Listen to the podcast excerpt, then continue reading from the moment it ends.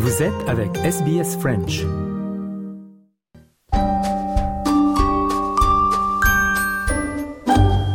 Bonjour et bienvenue dans notre rubrique Le mot de la semaine de SBS Easy French.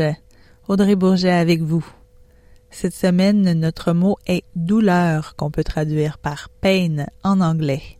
Dans notre journal Easy French du 23 janvier, on vous parle d'une enquête sur la douleur des femmes lancée dans le Victoria après des révélations comme quoi les expériences de douleur des femmes sont souvent négligées.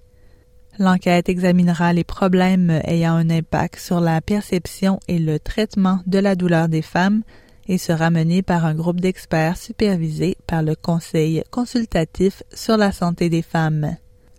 La douleur, selon le dictionnaire Larousse, c'est une sensation physique pénible ou un sentiment pénible, un mal, une souffrance.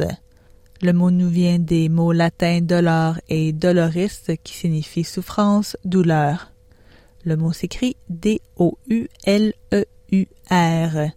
C'est un mot féminin, donc la ou une douleur. Je vous laisse avec cette citation quelque peu dramatique attribuée au philosophe français Voltaire. La douleur est aussi nécessaire que la mort. Voilà, c'était le mot de la semaine. Je vous invite à écouter nos autres mots de la semaine ainsi que nos journaux Easy French sur le site web de SBS French et sur toutes les plateformes. On se retrouve la semaine prochaine pour un autre mot de la semaine.